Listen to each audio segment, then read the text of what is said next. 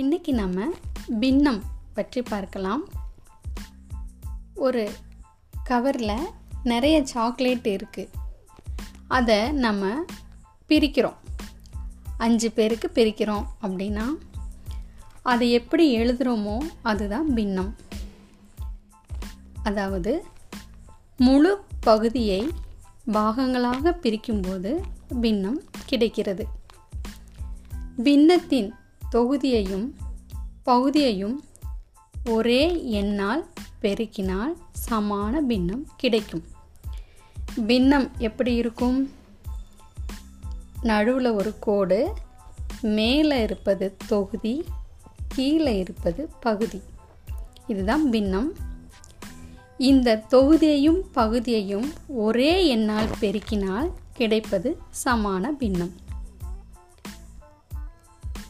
பகுதியெல்லாம் ஒரே எண்களாக இருந்தால் அது ஓரின பின்னம். பகுதிகள் வேறு வேறு எண்களாக இருந்தால் அது வேற்றின பின்னம். ஓரின பின்னங்களை கூட்டவோ கழிக்கவோ முடியும். வேற்றின பின்னங்களை கூட்டவோ கழிக்கவோ முடியாது. பொதுவாக பின்னங்களை பெருக்கவோ வகுக்கவோ முடியும். நன்றி.